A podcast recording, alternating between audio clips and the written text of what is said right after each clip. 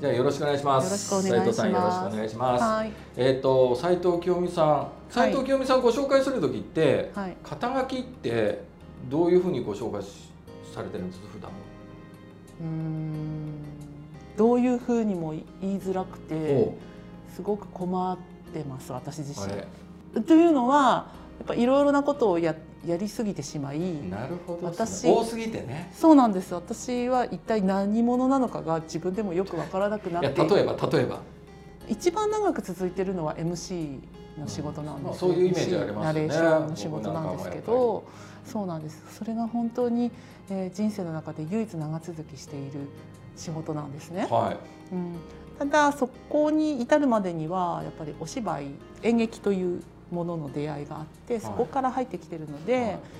まあ女優ですっていう時もあるなしるあとまあ CM の制作とかに関わらせてもらっていほたど。そっちの方もね時も作る方も。あったんで、やっぱ制作もしたりとか、はいまあ、演劇に関連して言うと振り付けしたり歌詞書いたり脚本書いたりとかもするんですそれはね。肩書きがどうしたらいいかわからなくなりますそうね。まあ、何でもしますみたいな感じなんですよ。 なんでもします。いや確かにすごいまあ多彩ですね。あ、まあじゃあでもそのすごい極めてないからそのなんて言うんですか、ああなるほど、ねなるほど。それた一くさんね筋でやってる人に比べたらもうもうなんていうの全深さ然はね。そうそうそうだけど広さはすごいですね。じゃあ。まあ、たくさん肩書きあるっていうのはその今までたくさんそうやっていろんなことされてきたということなのでうんじゃあそもそもはいスタートラインはどう何だったんですかスタートラインは私は学生の頃は本当本当に、えっと、大学に行くつもりが一切なくては工業高校に進んだんですよでデザインの勉強してたんですけデどザインの勉強ははいい、で健康のデザイン科出て出たんですけどその時につくづくあ自分ってデザインの才能ないなって思ったんでい。すおうね。はいはい。デザインの才能というか絵描いたりとか一度担任の先生に、えっと、木炭デッサンをしている時に、はい。ブルータスっていうあのあはいはいはい。いるじゃないですか。はい、歴史上のねそうブルはータスのその像いをは描いてたんですいよ、はいそしたら描き進んでるうちに「はい。おっ!」って言われておう「お前、うん才能あるんじゃないか」ってほ言われたんですうよ。はい。本当ですか?」って言って「頑張ります」って言って描けば描くほどダメになってってで結構仕上がりに近い時に先生に「斉藤気のせいやったわ」って言われたんですよ。 であーっつって出だしはすごくちょっとそうあいけもそしうやかったしんですてねみたいな。あーでだもけど最終的には、はい、気のせあいー才能は気のせいだったらしいん最です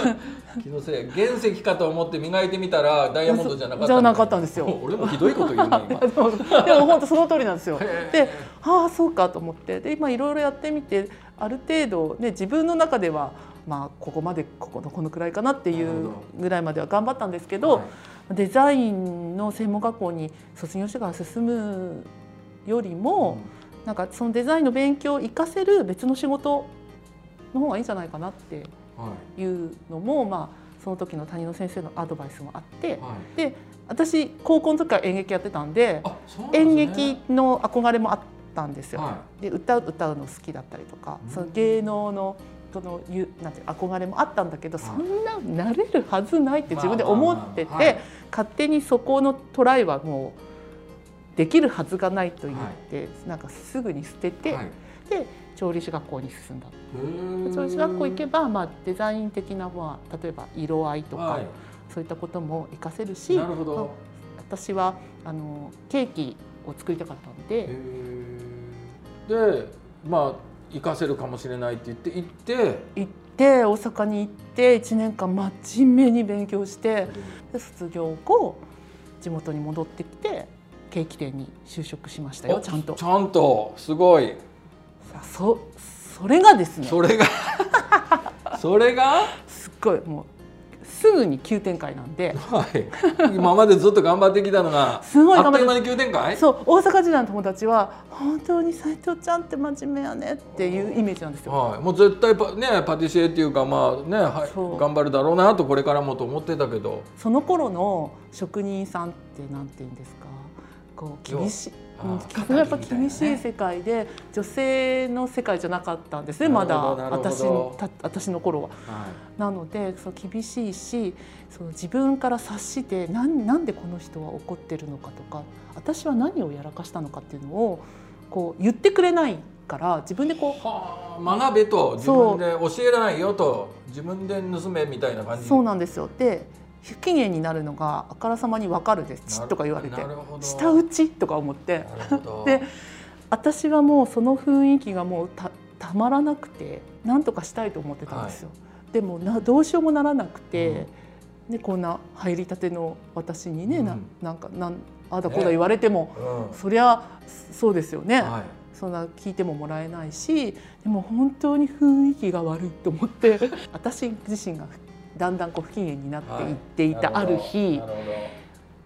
マスターが私にはい「お前なんか文句あらんか」って言ってきたわけですよそれだけ不機嫌ま丸出しあったんですねむき出し私というか18歳とか19歳とかなんで血の気多いじゃないですか いや19歳18歳がみんな血の気あるわけじゃないですけ どそういった性格やったんですね いやー普段そんな人にバンって言うようなタイプでもないんでそすけれどだけやっぱり溜まってたんだ、うん、で「なんか文句あらんか」って言われて「はあります!」ってい、言あって言うたんですかおうで私はもうちょっと雰囲気のいいところで楽しく仕事がしたいですってう言ったわんですズバッと言いますね、うん、分かったじゃあ明日から混んでいいって言われたんですよ はっきり言い過ぎましたねもうその時はどういうつもりでですかもうそう言われてもいいっていうつもりで言ったのかいやまだ痛かったのか正直まあ言われてさっぱりしましたよねしんどかったんでそうですよねいやほんでもう混んでいいって言って「あ分かりました」っつってほんで他の店探したんですかいえアルバイト生活ですえアルバイトってもうそこのお菓子っていうかそれはもうお菓子のことはもう忘れたかったんでしょうねその時はあ一切その次の店を探すっていう選択肢はなかったですなるなくてあの上司でバイトしたりとか、はいコンビニでバイトしたりとかしてへ過ごしてえた全然じゃあもうお菓子関係なくなったお菓子関係なくなったんですえよでどうなったんです かそれでそうこうしてるうちに、えっと、私の同級生高校時代の同級生がお洋服屋さんに勤めてたんですね、はいでそこで3か月間だけ経理の仕事をバイトを探してるって言われて、理ねはい、で経理のバイトを3か月間入ったんですよそしたらお洋服屋さんを何店舗かやってる会社でえでそこに一つメンズのあの、まあ、お各お店から事務所に最後お店が終わると日報を持ってこう皆さん来るわけですなるよ。ほど報告にしに来て、はいはいで「ああ今日お疲れ様でした」みたいな感じではいだから私の姿を見見るわけですよね。なんか なんかあそこに見かけん女の子 バイトしとるなみたいなはいは誰なんやろあの人みたいな感じで思われてて、いはいたらそのいくつかある店舗の一人の店長さんが「あのひ3ヶ月間でバイト終わるんなら、あのうちもバイト欲しいんで、ううんちこのその後もらえませんか?」みたいな感じで言っうんてくれてへーメンズのあのお洋服屋さんに入るんですそのまま同じ会社のそれはけそこの経理じゃないんですねそしたらそのお店は経理じゃなくてもう接客です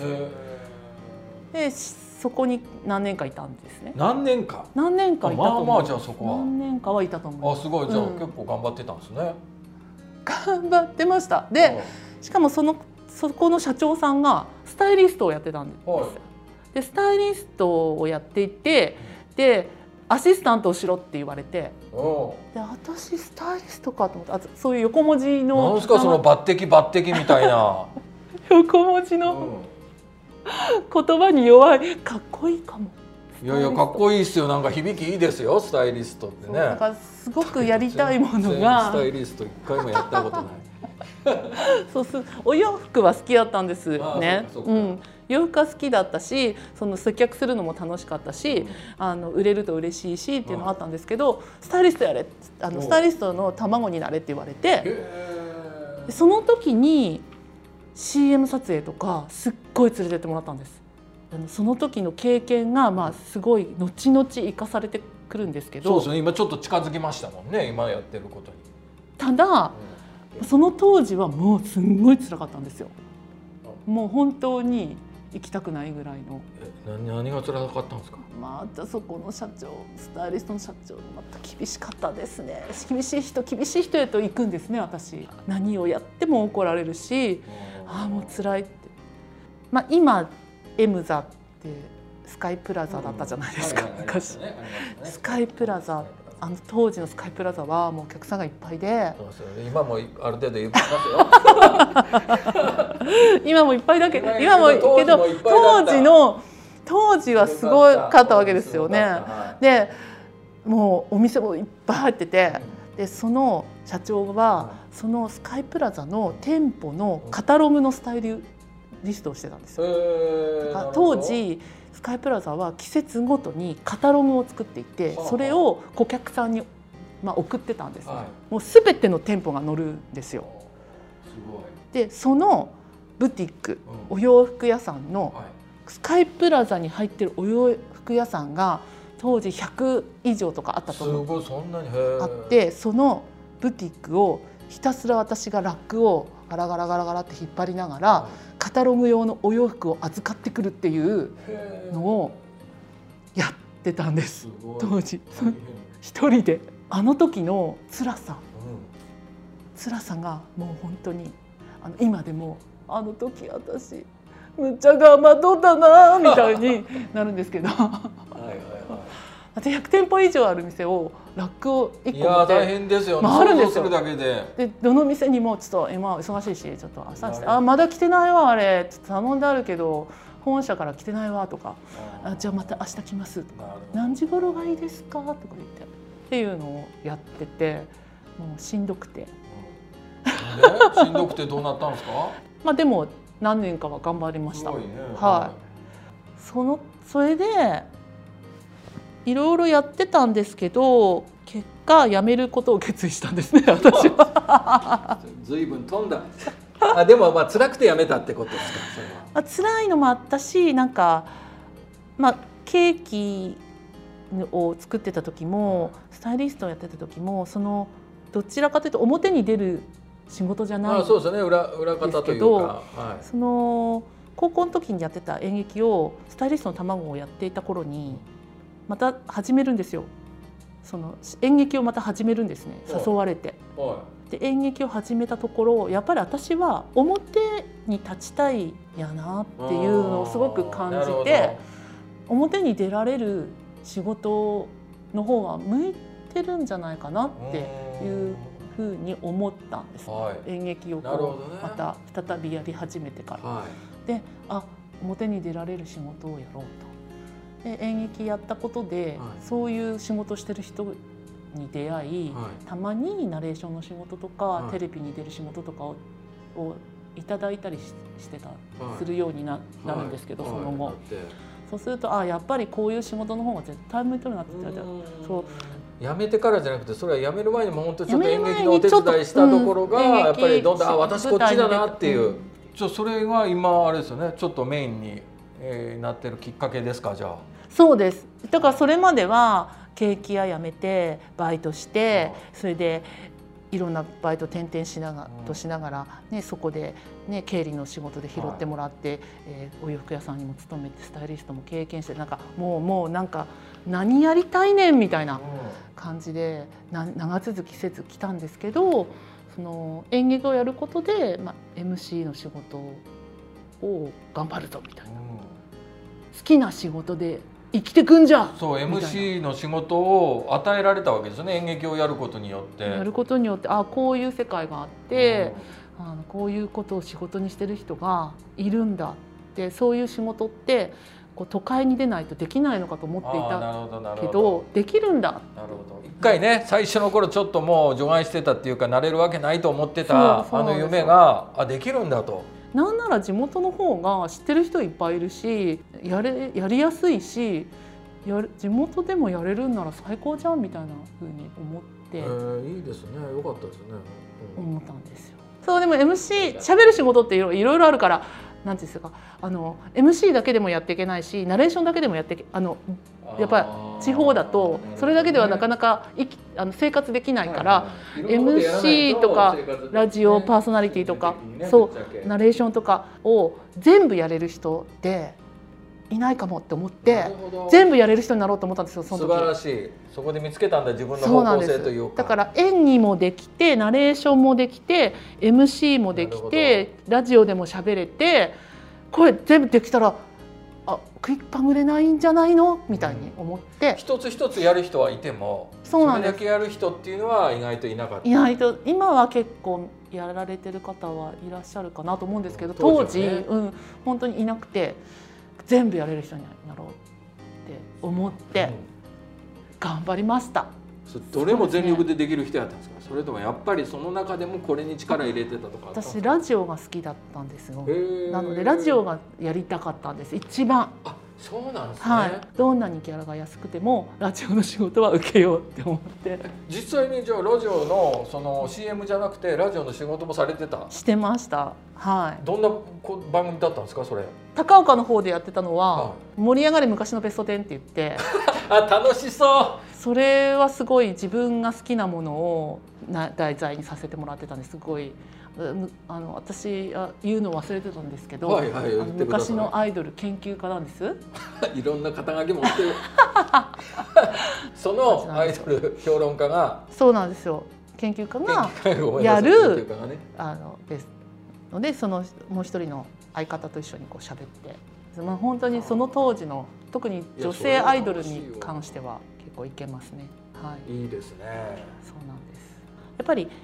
ラジオやるならうん自分のやっぱ個性出したいし、まあそうですよねのなんか与えられたものを喋るだけだったら別にラジオにじゃそうですそうです出なくてもいいじゃないですか。パーソナリティじゃなくてもいいで今この番組もそうですけど、うん自分の番組やろうと思ったらやれるっていう世界になってきたでしそうなんょで、すよまずそれちょっと言いたかったっすよそうすればいいのにと思いましたそうなんそうなったら自分でやろうと思って、思う思うわけですよ思うはいどうだっ思ていますよねだって自分の好きなこと喋れるんだからそのそ方うがそうそうそうそうもう放送局にお願い番組この番組してって言わなくても言わなくてもいいですよ自分そう流されるでその別にリスナーさんからの反応とかもそうたまにはあるわけじゃないですかそうもしそうそうそうそうねそうですねあのそんな放送局ほどじゃないかもしれないけれど、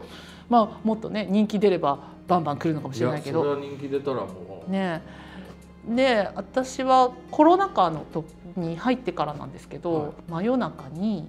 寝る前に届けるラジオをしばらくやって たことがえそれないですか電波に流してえ何ですか、えっと、放送そ局じれゃなはくて、えっと、ラジオトークっていうあアプリラジオトークでうんでへーあのやってて要は寝る前にもう寝てもいいよっていあーいいっうすねそのまま別あーもうなんかに最後まで聞かんでいいし寝ていいしっていうことあーいいでなんかつもうささやきラジオです。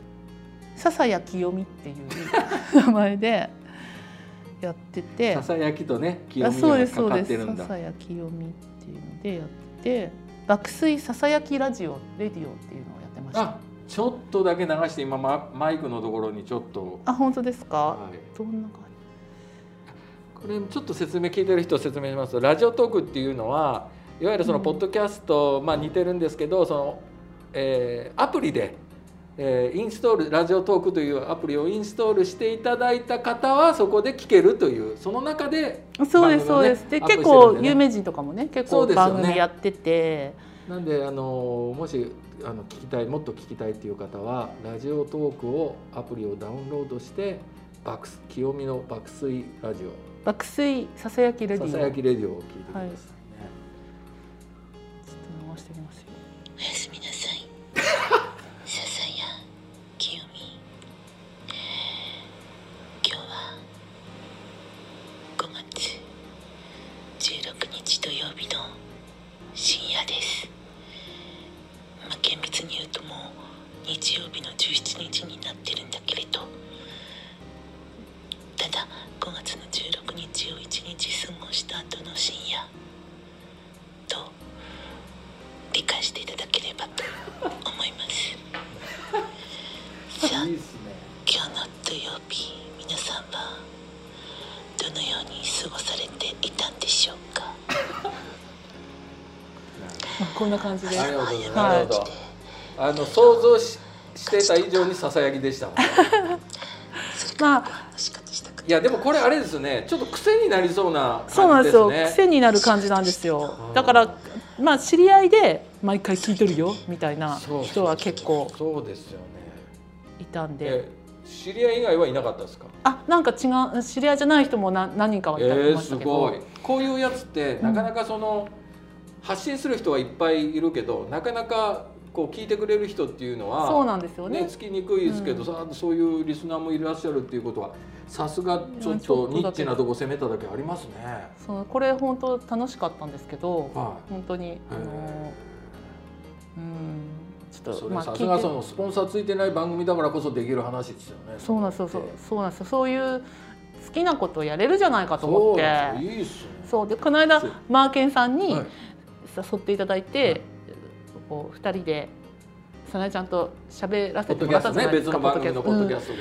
その時にやっぱりラジオやりたいなって思ったんですよほマーケンさんの影響を受けてうはい。でさなえちゃんとやろうって言ってるんですよ今あ、いいっすね。うんそれは面白い。そさうさやきの方じゃないんですね。もう一さ回さや言うのささ やいてもいいけどささや今度二人で。さ南、さなえです。とか言ってでもなんか私がやっててもそうでもないけど他の人さなえちゃんとかがやるとちょっとえエロな感じにななる場あちょっと場合もあるんでセクシーなうはいはいはんいセクシーなちょ感っとじ狙いとは違っていく。するんでう、まあ、それ。はそれでそういう聞き方をしてもらっても全然いいんですけそどうそうそうもうどうぞうね、聞いんてる人、いいんですけどそそれは好き好きに聞いてもらえばいいだけなので、だけど今回したいのはそれじゃなくて。じゃなくても本当にこの間の延長戦みたいな感じで2回で終わったけど3回4回5回6回っていった方が、まあ、どんどん本当はもっと楽しくなるんじゃないかなっていうすじゃごあく予感がするんでぜひそれしていただければよやりたいですよいつでも言ってくださ い。いつでもあーちゃんあその番組でもねあ、その番組でもね。うんはい、私たちもやりますけどあ私たちもやりまじすゃあ私それでいたちいじゃはないですかなんでです かも。でですかってやってる。たまにギャャラを発生させてくださいそういう意味。い や、ギャラもすぐつくかもしれないですよ、それ。いやいやいやいねやいやいやでもいや、やそれりたい楽しい。まあ今ねさなえちゃんは現役で現役っていうか今まさにこう番組持ってるから、さなえちゃんの方からちょっとリスナー呼んでくれたらいいですね急に目がやらしい目に。 いやでもそれそれも入れていただいてだからやっぱせっかくやるんですからなるべく多くの人に聞いていただいてそうなんですよだから本当に私は本当にラジオが好きなんですもともとそうなんだそうなんです。でもあのーやっぱり演劇をやってるのでお芝居絡みでいくとやっぱりこうナレーションとかも活かせる今まで活かせたしなんていうか本当演劇様々だしうん私を育ててくれたイベント会社様々だし教えてくれた師匠も本当にありがとうございますっていう感じです。でそうもです演劇も多分ラジオに活かせるしラジオも演劇に活かせるそうですしあラジオドラマもやってました。はい、ラジオドラマも面白かったですね。それはもう自分で書いて、えそれあの手作りのラジオドラマあ、違います。ちゃんとオンエああの FM でオえーンエアされてたやつです。それを夜を書いてたんですか書いてました。それも5分くらいかなのどやつを毎週書いて収録して、すっごでそれをボブにあげて、ボブわかりますか？いいや僕わかんないですよ でも FM の人でしょそ音れ音を作ってくれる人音をを、作ってくれるボブがあ僕全は部効効果音とか入れれてくれるってへっていうのを、それは私がキャサリンっていう帰国子女で。好きなあようにやのる片言片言の日本語を喋るっていう喋って日本ってなんで日本はこうなのですかみたいな なんでこんなことになってるんですか楽しんでるわーおみたいななそれで録音を家で収録を家でしてたらあ家でしてたらえ苦情が来た っていうそういうこともありましたね。はいあー面白いあじゃあいろんなことラジオでされてたんですそねうラジオドだラマからそれは演劇も生きてましたねだかそうでらすそう表で現す。すじゃるあっていう逆こにそとので時書いたりもしてたし、うんでも二人でやってたんですよ。その時あの一緒にそれいつぐいらいの話ですかそれだいぶ前ですよまだ20代だった私20代から30代にかけてぐらいだったそのねんなに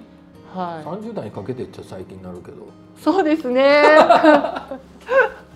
本当そうだまあ永遠の27歳で言ってますあ、ね永遠のじゃあまだ30歳になってないっていうそ体うなんででね。すそうなんですよ、うんえーそうなんですか。そうなんですじゃあ今しばらくじゃあラジオ離れてって今はラじゃあジ演オ劇そうです今そうですねキッチンカー始めちゃったんでなかなか喋れないんですけそうどですよね、うん、キッチンカー始めたっていうのはでもねキッチンカー始めるまではまだ行っちゃダメなの、えっとまだその過程がまだあんのまだあるんですかもううんこれでそうそうそう番組終わっちゃいますよ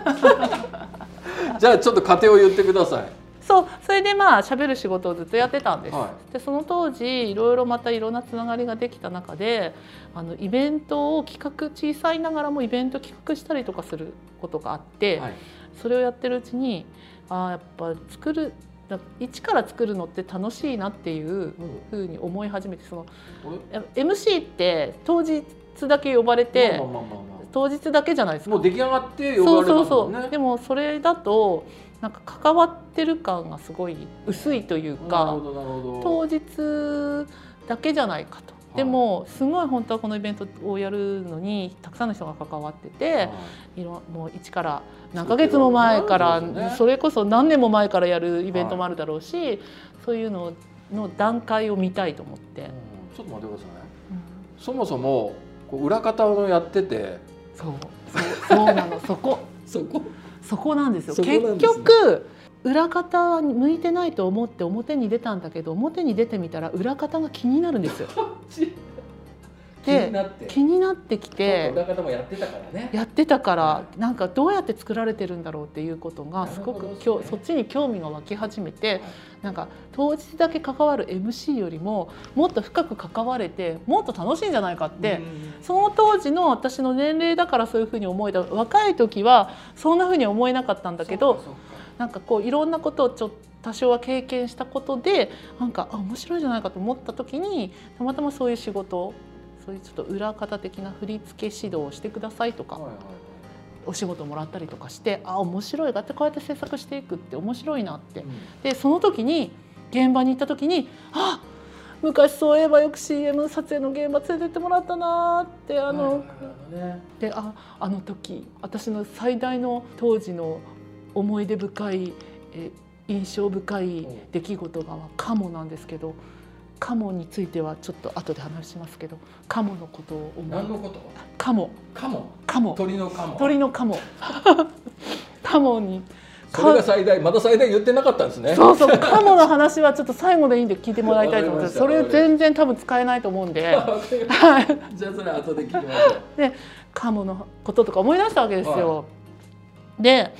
あのあん時すごいしんどいと思っとったけどこんな面白い現場やったんかとお思ったわけですよ。はいそれであのそういうことをやりたいなって思いた思った時に、はいあの一緒にやりませんかって言ってくださった人がいてそこで制作側の仕事を何年かやることになって、CM 制作とか映像制作とかじゃあそのそういった作る側の方もはいやり始めた、はい、CM 企画考えてコンテ作ってあでもう完全に通ったらその手配してみたいな撮影場所とか出演者決めてみたいなことをやらせてもらって、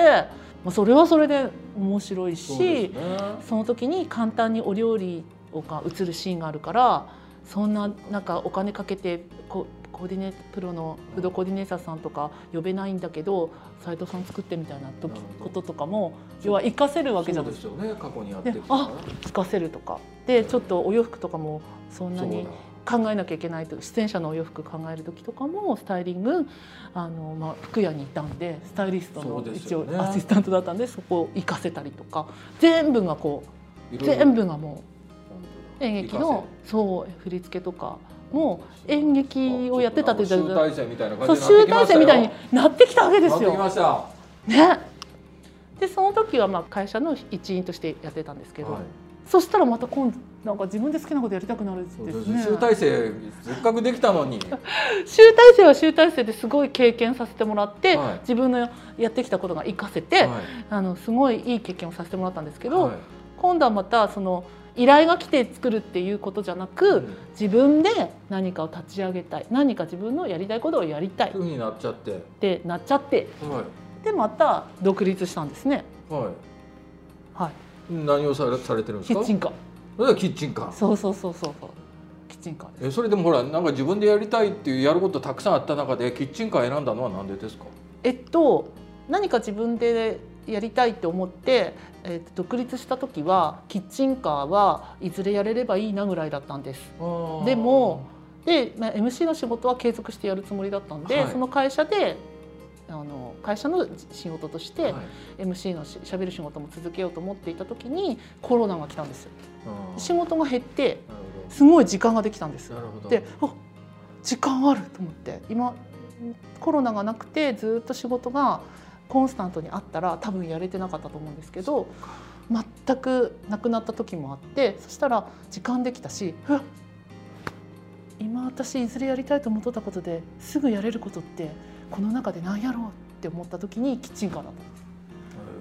いやまあそうできることはキッチンカーだけどそもそもキッチンカーを前々からしたかったと思ってたのはなんでなのやっぱり飲食に対する未練みたいなのがやっぱりあのケーキ屋を辞めた時からあったんですね。なるほどでその時はまあもう飲食店って大変じゃないですか、はいい、ろんなことで、はいはいはい衛生面とかいろんなことそうです気よねにせんなんし、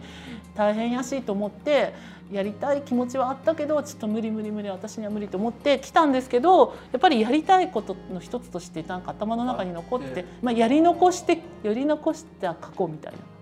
なものがあって今ならできるかも。えーてじゃなあコロナがきっかけ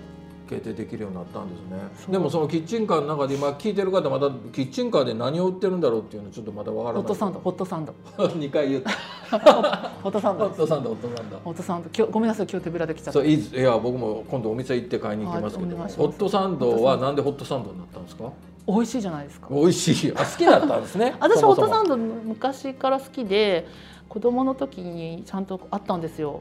ホットサンドのこういうのなん。がか原体験みたいなのあったんだでよく作ってもらったし自分で作ったこともあったなっていうのを思い出して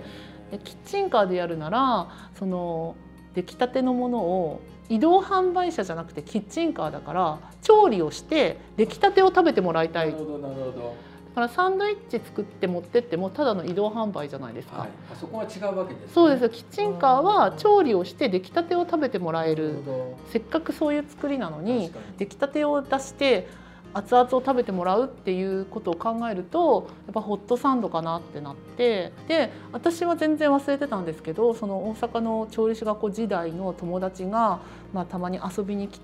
来てそういえばあのとあの寮に遊びに行った時もホットサンド焼いてくれたよねって言うんですよ。へーえ全然私は忘れててあ覚えてなくて覚えてないあマジかって言って。うん、であんなにいっぱいぎゅうぎゅうに具詰めて絶対はみ出ると思ったけどはみ出んかったねとか言ってホットサンド不思議ですよね。そうなんですよ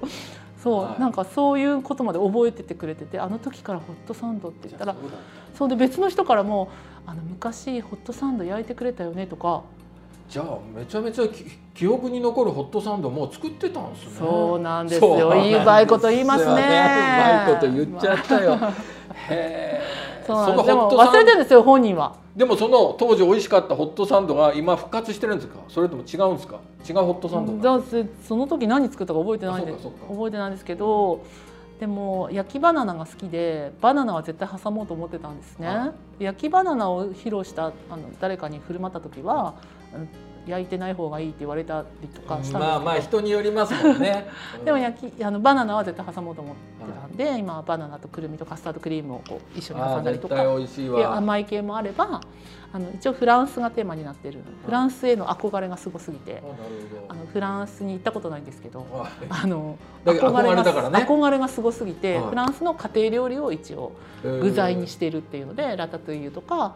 ホワイトソースとかコールスローとかキャロットラペとかそういうのを挟む挟む女性だねんですうんっていあうおしゃれだねそれがだんだんこうちょっと広がってきてじゃあちょっとたまに違うものも挟んでみたりっていうのをやってます。え今じゃあキッチンカーで実際今売ってる最中、稼働してますね。はい。ごいっ土日だけじゃなく平日もえー忙しいそうなんですよ。どうです今結構最近の話まで聞きましたよ今流れがそう結構もう大体言ったかな。言ったあじゃカモンの話以外はあ。カモの話以外大体できましたできたかなち。ょっと待ってくださいこれ大も体うじゃあそろそろちょカモの結話このカモ事件をこの最後にはい。あこれ最後じゃないですよ。ね あの次何やりたいかも聞いてください。そうそれ聞かないといけないなと思いながそうらですカモ事件を聞いてましたあそうですかこのカモのまま終われんなと僕もあ感じてましたそうですもう本そうな当んですカモの話をこ本れ当からにです聞いてる方にもうカモの話全編お届けしたいんですけど多分ここはカットされると 思うそうですもしかしたらそのカットされますよっていうところから流れるかもしれない、そうですね、はいカモの話ちょはっと想像してください、まあもしか僕がカットしてたらあそうですカモ事件ってどんなんだったのかな、なので、まあ、もし私に直接会うことがあある方は、カモ事件カモ事件だけ流しといていただけれわばかりましたあのカモあのカモ事件が気になってって言って直接ならお話できますのそでうしましょう、はいそうしましょそううしましょうそうしましょうでじゃあカモ事件が終わりました いよいよじゃあ最終局面来ましたよ、あそうですねキッチンカーは継続したいし MC も継続したいなと思っていて、はい、えっと、お店も持てたらいいなとは思ってるんですけあおど店もねはいはいはいそれとは別に私がすごく好きなことがあって、はいえっと重機が好きなんですね。重機って要はショベルカーとか、はい、あのもう納期とか納期とか、うんうんが好きで、えー、といつも今ちょっとコロナで中止になってるんですけどあの納期フェアっていう富山の納期フェアっていうのにいつも MC で仕事で行ってたんですあけ実ど、際にあってはあーい、でそこでし新商品発表会っていうのがいつもいつもあるんですよへー毎年。でその遺跡とか久保田とかその大手のはいあそうの納期を作ってる会社の新商品がこうバーンって出てきてあ。ーあただいまより新商品発表会いたしますって言ってでそのメーカーさんがいろいろ説明してくれて面白そうはいかっこいいんですよ、うん特にコンバインあーなるほどね、はコいンバインすごい目を見開きで コンバインのか格っこよさはもう本当好たまらないですよまあまあまあわからないで今もすなごいいでなんすつうけかどあのあのフェフェラーリじゃないしポルシェじゃないしをデザインした人がデザインしてたりとかするするんですよ、ヤンマーのコンバインだったそかんななすごい、うんそういう人がやってじゃあじゃあ本当かっこいいですよよ。でそれって操縦できないじゃないですか農家でもないし、まあ普通の人はねうん、ででもいずれやりたいなと思ってあの、まあ、納期じゃないんですけどこれなんでこれこれ何でしたっけ、えっとえー、パワーリフトみたいなパワーリフトじゃなくてあの名前あるじゃないですかフォークリフトはいあフをォークリフト免許を取りたいんですへーかもしくはユンボ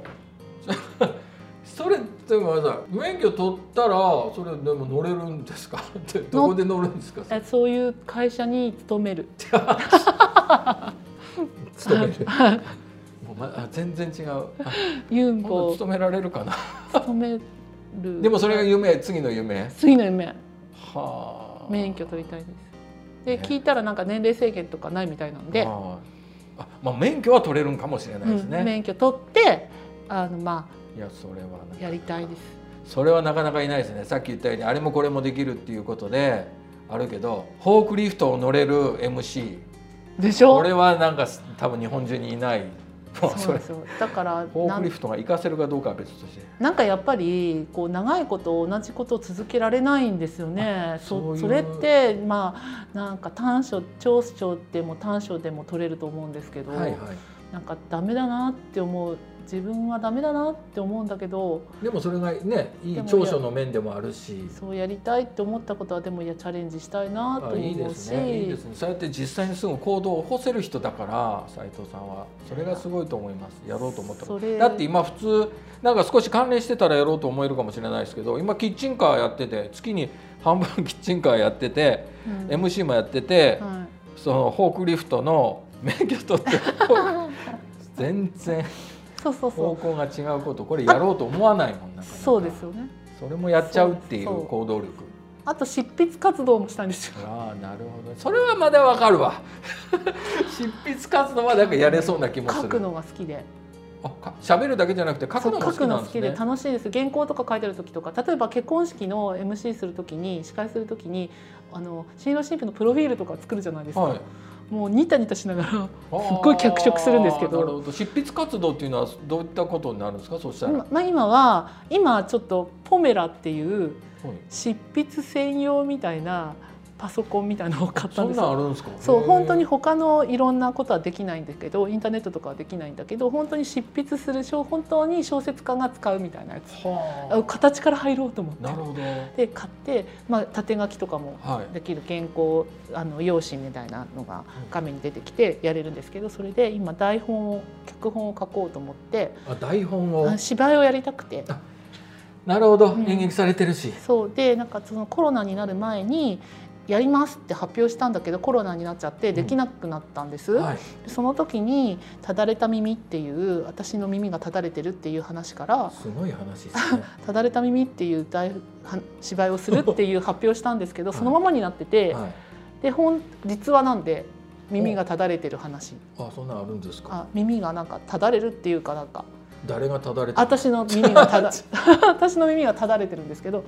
でなんかステロイステロイドなんてそなんてその場しのぎみたいな塗ってる時だけ綺麗になるけどやめたらまたぶり返しそれってみたい台本になるんですかその話でそれをとりあえず書こうと思ってはあ書いて書いてる時楽しいんですよ。で夜な夜な書いて楽しいと思どんなストーリーそれすごいですねいやまあ言えないでまだね作ってる最中が言わないでいいですけどそうなんですよそうそうただれた耳にた対して対してのすごい癖のいろある詳しいことはできない言えないんですけどでもまあ書いてると楽しいんですけど数日経って読み返すと全然面白くない んですよ。面白くねえじゃなあそっれてやめるんですかあでも面白くしてもらおうと思って団長に、ああなるほど、うんなるほどあとは私はちょっと原案的にこねれを書くかねら、そうですねはいなんか面白くしてくれ原作はとそこにあるけども、うん脚本はまた別にそうちゃんと面白くしてくれっていうのは託そうかなと思っなてるほど託せるぐらいまでのボリュームで一応最初から最後までストーリーとして書こうとすごいしてってめちゃくちゃ興味あるタイトルですけど「ねただれた耳」ですじゃあそれそコのメうデちィでもすしよかしたら「た暗くだれた右」っていうのが演劇でそうなんですよただれた耳で「ただれた右」っていうタイトルでなんかすごくこうなんか社会的ななんていうんでしょうなんていうかこうあメッセージあるんですか提起するような芝居っぽいなんあかすごい名前じゃないですか「はただれた耳」って なんかいまあまあまあそういうふうに言われたらまあそういうふうなでも全然そんなんじゃないんで全然そんなこと ない私のただれた耳どうしてくれるみたいな話なんでそんなんじゃないんですねそんなんじあゃないだけど面白そう楽しそう私がどうたたれた耳とい付き合っていくかっていう話なんですそれなんですか喜劇なんですかそうですねもう笑いですねああーどっちじゃかっていうとあはい楽しいでも一応その私はずっと本当に15年以上前からとたたれてるん でそのどう15年間もこんなただれたまま良くも悪くもならない耳と一結緒に構歴史のある話そうですねそうそうそうそうなんですよ結構人生にも関わってくるようなは内容なんですでも今のところ面白くないんです あ一番大事なところ演劇としてそうじゃあそこをこれからの課題はどう面白くするかっていうどう面白くするかっていうか書くっていうことをもっとやろうと思ってえー、ただれた耳に限らずね限らずあのなんか思いついたこととかを書ここううへってえでそれをす自ごい分発信じゃなくても見た人がうんや面白いじとゃな思っですてくれる、かだまからあ、それ台本じゃなくても、うんこのまあ小説というかそうですそうでです読み物としても読めるようなものであれば、はいちょっとラジオトークの第2弾 で「ただれた耳語られために、語り斎藤清美」みたいな感じで、ね、そうそうですねそれちょっと聞かせてほしいですねまた。本当ですかうわ、んかりまあいしたろいろそれそれも、まあでも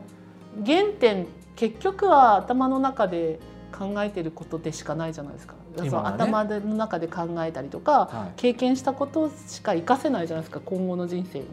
そのあ自分が見たものとああかちょっとフォークリフトはちょっと謎ですけどフォーね。クリフトはもう憧れですああ何でもそうかそうか憧れから来るなるほどなるほどですね。でなんかそう頭の中にあるものとかその経験したことを今後に生かしていくことしかなくて今からその新しい知識を吸収はもちろん何かしらしていくのかもしれないけどあの若い時よりもスピードは遅くなっちゃうしでも自分のこうあるもの自分に今現在あるものなるほをどもっと消化させていくと行った方行くのって面白いことかなっうんて若い人人たちにももしかしたら新鮮かもしれないしなんはい、かこう自分が思ってることをもっと消えてくから思ってても忘れちゃうしはい、消えないうちに書いちゃってなるほど誰かに見てもらってで面白くなければなかったでそれはそれででも形に残して形に残してしていくとそこからまた生まれるものもあるかなっていうそうですよふうねに思ってます。素思っ晴らしいてますしあの、まあ、生涯私は表現することで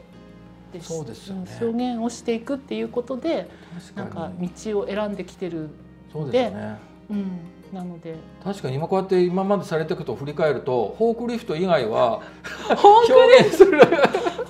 フトはフォークリフトに乗ってる自分をこう想像してるわけですよ。 かっこよくないそうあ楽しみあじゃあフォークリフト乗った斎藤清美という人はまた他のフォークリフト乗ってる人とまた全然違う